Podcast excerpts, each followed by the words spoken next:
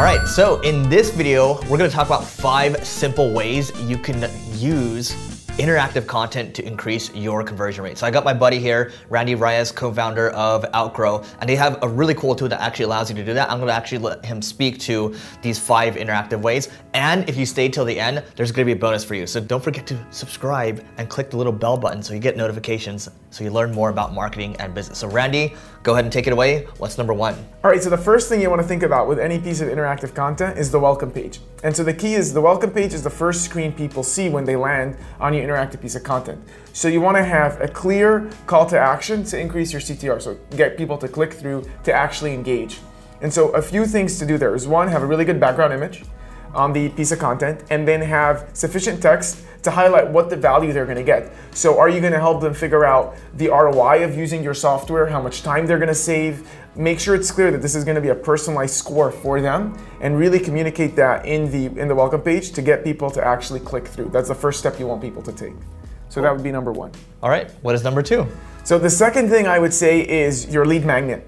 Uh, and so, depending on your company, so you might have certain restrictions that your sales team or the head of marketing might apply to what constitutes a marketing qualified lead.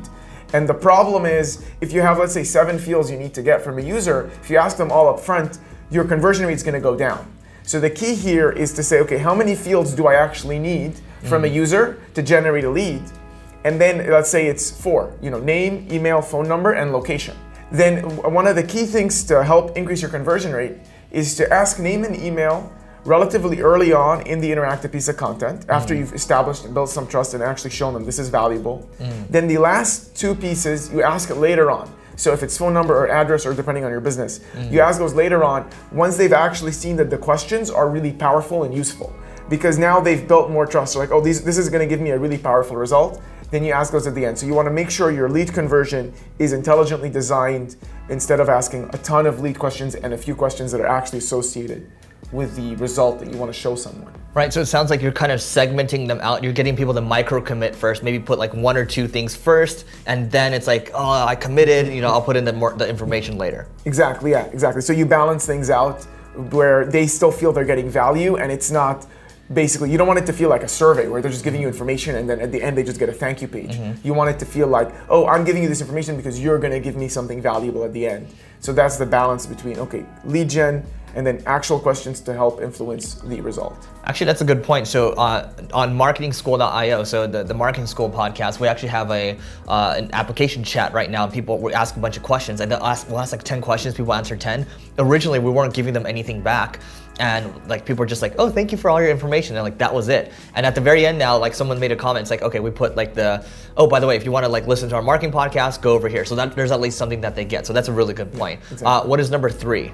So the third thing you want to think about is the actual length of the interactive piece of content and this is a very important because sometimes market research starts to get involved with a piece of content you build and they start wanting to ask questions around, you know, company size and, and it just kind of goes on forever uh, of, of how many questions they want to ask, your role, your function, uh, number of people in your department, number of users. Like it, there, there's a balance between how many questions to ask uh, versus uh, versus kind of actually getting maintaining a high completion rate. So what we like to say is, in most cases, 3 to 10 is the range you want to do. And the reason why the range is pretty big is because if you have a simple like product recommendation, you might only need three questions to give them a pretty reasonable product recommendation. If you want to build a full cost calculator for a mobile app and still be legitimate and give a good result, it's very hard in three questions to give that. So you need 10, maybe a bit more even for something that powerful. Uh, but generally speaking, uh, three to ten is the is the sweet spot kind of range, uh, depending on the complexity, and that allows you to build trust with the customer because they know you're not asking them one question and they're gonna you're gonna give them a recommendation, um, and and you're not asking too many questions where they're gonna you're gonna have a high drop off and bounce rate in, in the middle of the cut. So I like three to ten questions, three to ten kind of engagements in either a chatbot or a calculator or assessment is a good sweet spot to get high completion rate and build trust. There you go. There's the sweet spot. Don't overwhelm people. So what's number four? So the fourth key thing is the results page. Uh, okay, so when it comes to the results page, you want it to be personalized. So use conditional messages. So if you're doing like an assessment, you want to assess someone's knowledge about SEO or about content marketing or whatever you're trying to uh, assess their knowledge on, you want to make sure that if someone gets a good score, you personalize the result for their good score and you personalize the CTA. So you don't tell them. And the CTA is? The CTA is the call to action. So the call to action is the button you usually put on the results page. Mm-hmm. You want that to be say something that's relevant to what they just got. So really personalize the message, and it takes extra work because you're not you don't have one results page. You might have ten different results page, and that's fine because now the piece person comes on the, resu- the results page. They're like, oh, this GIF is relevant mm-hmm. to me, this text is relevant to me, and this CTA is relevant to me. And so really personalize the CTA. Don't send everyone to the same piece of content post CTA. You want to send people to different things. So really personalize results page, and now they're going to feel a lot more. They're going to find it a lot more relevant, and yeah, it's cool. going to increase. Personalize, personalize, personalize. So number five. So the fifth key thing is the shareability of the piece of content. What makes someone more likely to share a piece of content is one, the quality of the result. There are two parts to, to increasing your share rate. One is having the share button easily accessible, so they can easily see the share button. And that's obvious, and most people already know that.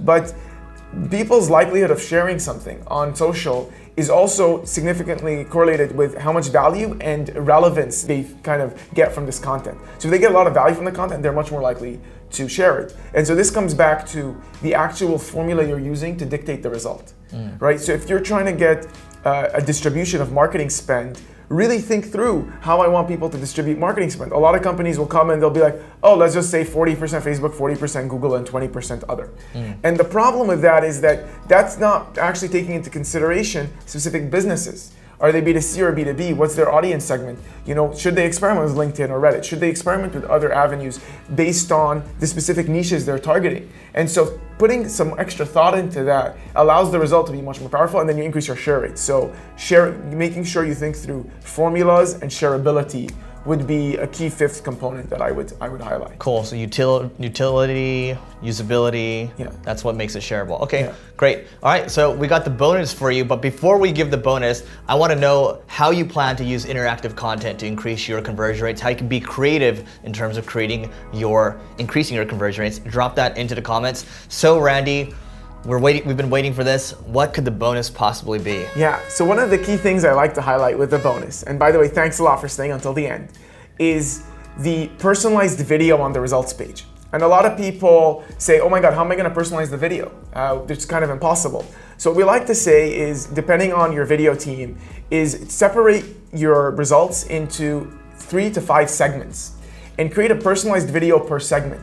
So if I'm coming in and let's say we're doing a calculator, you have some sales productivity software, and your sales productivity software has certain values depending on the number of people people have in a sales department. You can segment based on the size of the sales department and create three pieces of content to highlight the certain value, your key value prop for those three people. Mm-hmm. And then on the results page, segment those people and have a personalized video that appears right there. And that personalized video is now gonna tell them, oh, so you have, you know, generally you're a small business. You have less than 15 people on your sales team. This is the value that you, this is our key core value prop. And by segmenting that and, and, having that video there at the end that auto plays when they reach the results mm-hmm. page, show text but don't have volume, and uh, then you're gonna give them a, just a lot better engagement. They see like, oh, this is actually personalized to me, this video, mm. and you're talking to someone. So that would be my bonus recommendation to really get that lo- extra level of engagement and people are more likely to share as well if you do that.